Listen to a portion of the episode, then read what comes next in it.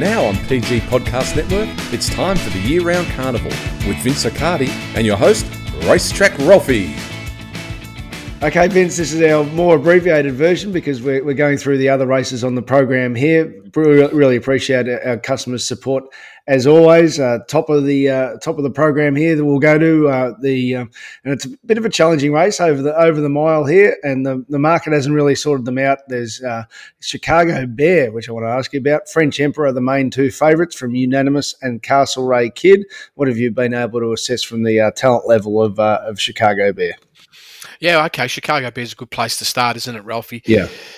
From a profile point of view, I've pretty much gone in and looked at its best performance. It's around a length below benchmark. And I look at this race. This is a race, realistically, if I took away Castlereagh Kid, this is a race where somewhere between a length below and benchmark is going to get you on the podium. So be no surprise if this horse parades really well and ready to go that this is what we could see. It's jump outs.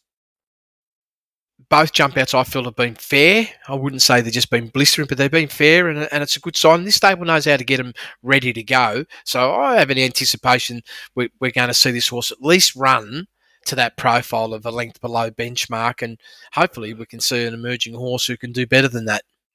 What have we seen from French Emperor and its two wins at Mornington and Geelong? French Emperor, yes. Last start performance, Geelong, easy winner, 0.7 below. Love the fact that it got inside the top 10 for the day. Even the start before Mornington when it won really comfortably. It was the best of the day. It's been doing what I guess the stable have been hoping is that this horse has shown good potential and definitely be delivering on the provincial circuit. And this is the right race to come to for a city performance. And you're ready. You're like you're you're right in the right zone to be able to sort of break benchmarks today and be competitive. And unanimous before I get to Castle Castlereagh Kid, uh, was it flat in, in Sydney? Because I, I, think its profile is it's actually better on dry, but it managed to get away with that win on that bog, bog heavy, heavy track at, uh, here at Flemington. Yeah, it, it is a horse that can definitely run superbly on dry ground. This is really interesting because I haven't pinned it on its profile of what it can you know, do at its top. But there's two performances last campaign, Ralphie, on clean ground. Moonee Valley 1500, 2.6 above, and then that Caulfield run at 1400 plus two. If it runs any of those two numbers, it wins.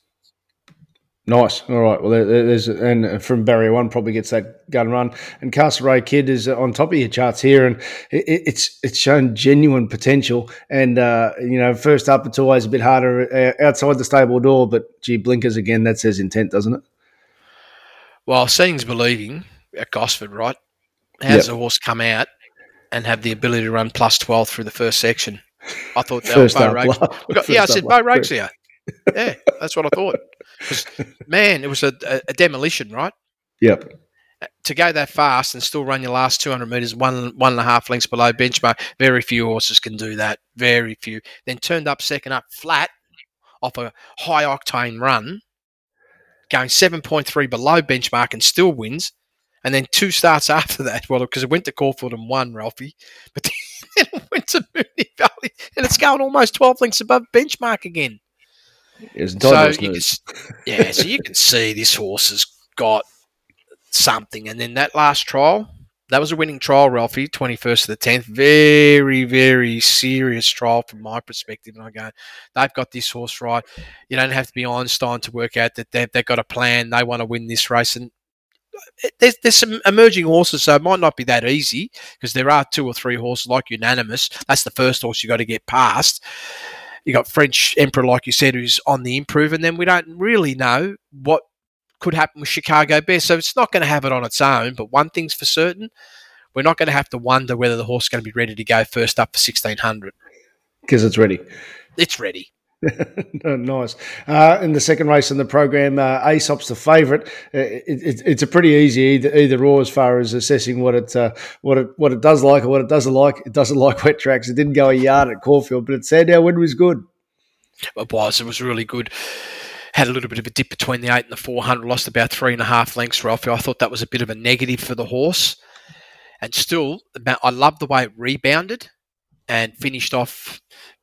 I felt really really well over the last 400 meters. Got onto that bog track. There's no way. I mean, and, and even like the speed that I had to travel at, like, to go even faster than the start before in those ground conditions. There was only really one thing to expect, you know, a real big blowout over the last 400 meters, and that's what happened. But this is a horse that I don't feel we've uh, seen the very best of it, even though it's a six-year-old, and we get, we're going to get it, we're going to get to see that on a dry ground. Uh, any anything any of the horses that you uh, think worthy of mentioning today? Well, among the opposition, I, I, it's not a race I want to play in, so yeah, I look at it unfortunately from a perspective. I'd like to see what else could happen, but probably number five's one you got to give a bit of respect to. It's proven at this distance range. It's got an above benchmark profile, has to be respected. That's Kissinger.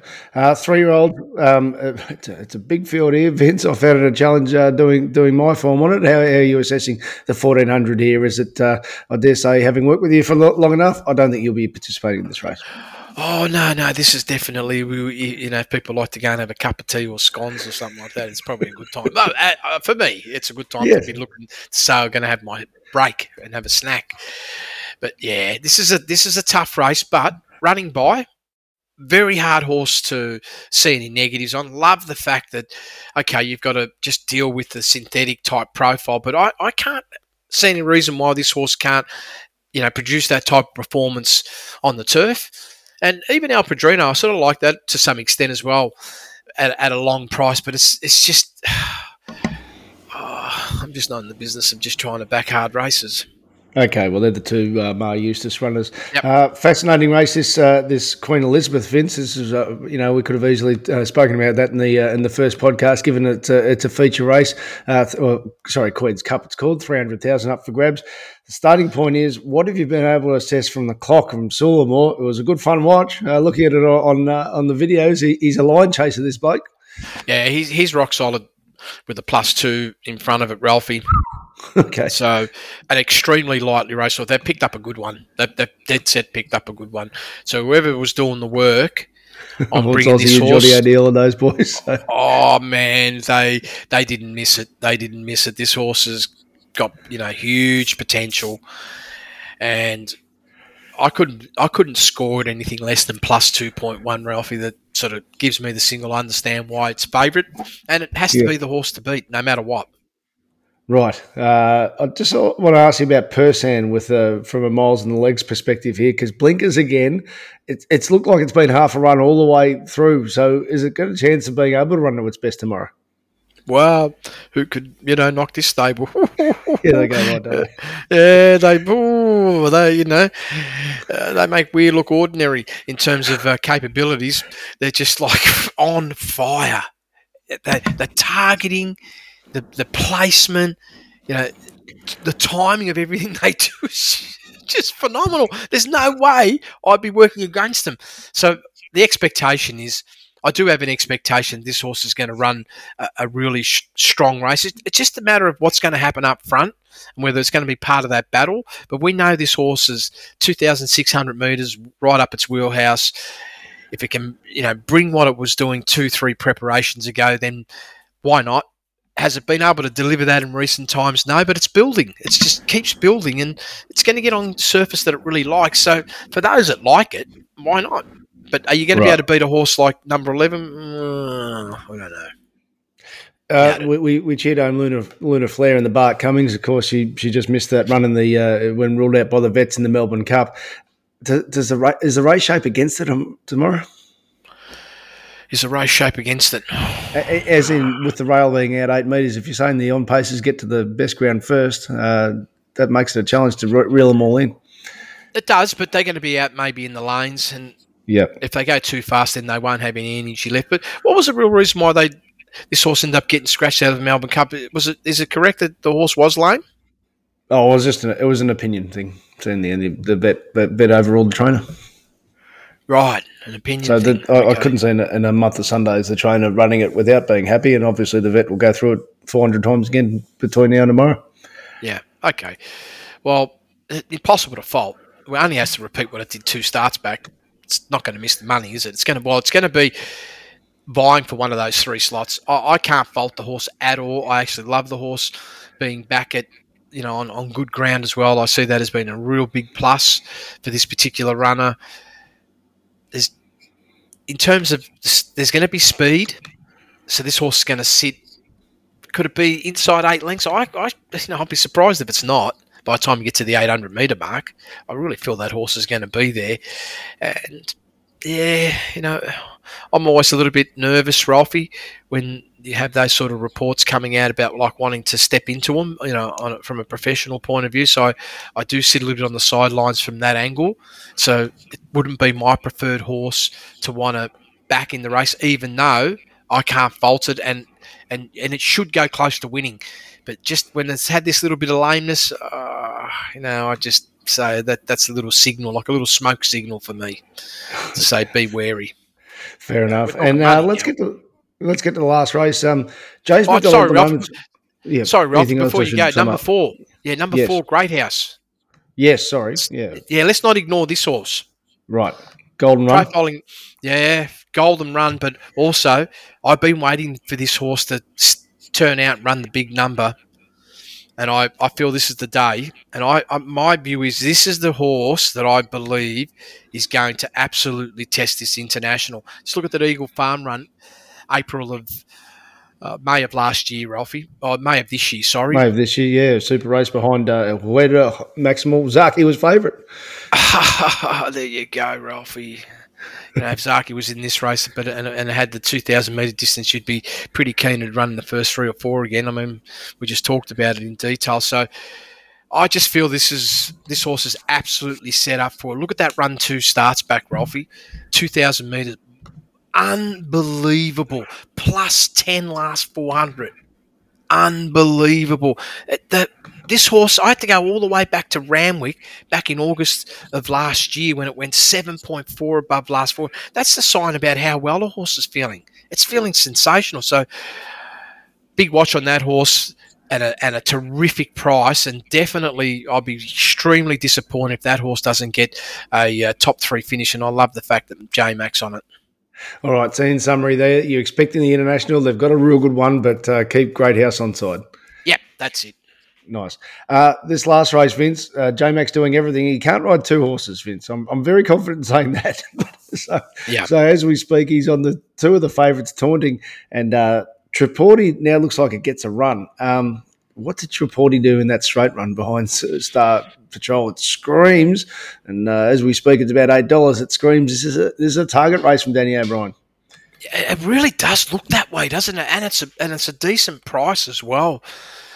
Yes, it's a big field, so the only challenge is I, I do feel this horse is, you know, if it runs to that performance, you know the horse isn't going to miss the first three. But the challenge is this: where will it go? Are they going to run down the centre to the right side, you know, to the outside fence, or we're going to run down the centre and try and split to the inside? Or just let the best jockeys work it out? yeah, and uh, well, this is it. So what's J Mac going to do? He's going to have the option to follow. Yep. And they could just split, and you know what happens when they split it really opens up for a bit of um, chaos to come into play.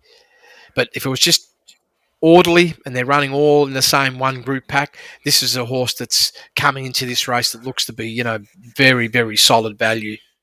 Well, the favourite is Taunting, and as we speak, like I said, he's uh, J Mac's booked for Taunting and Tripodi, so that has to be sorted out. But uh, but uh, is Tripodi entitled to be a high twos? To me, it seems that, that seems a pretty tight price. Which, uh, for Taunting, you're saying? Yeah is it the worthing at that price? Yeah.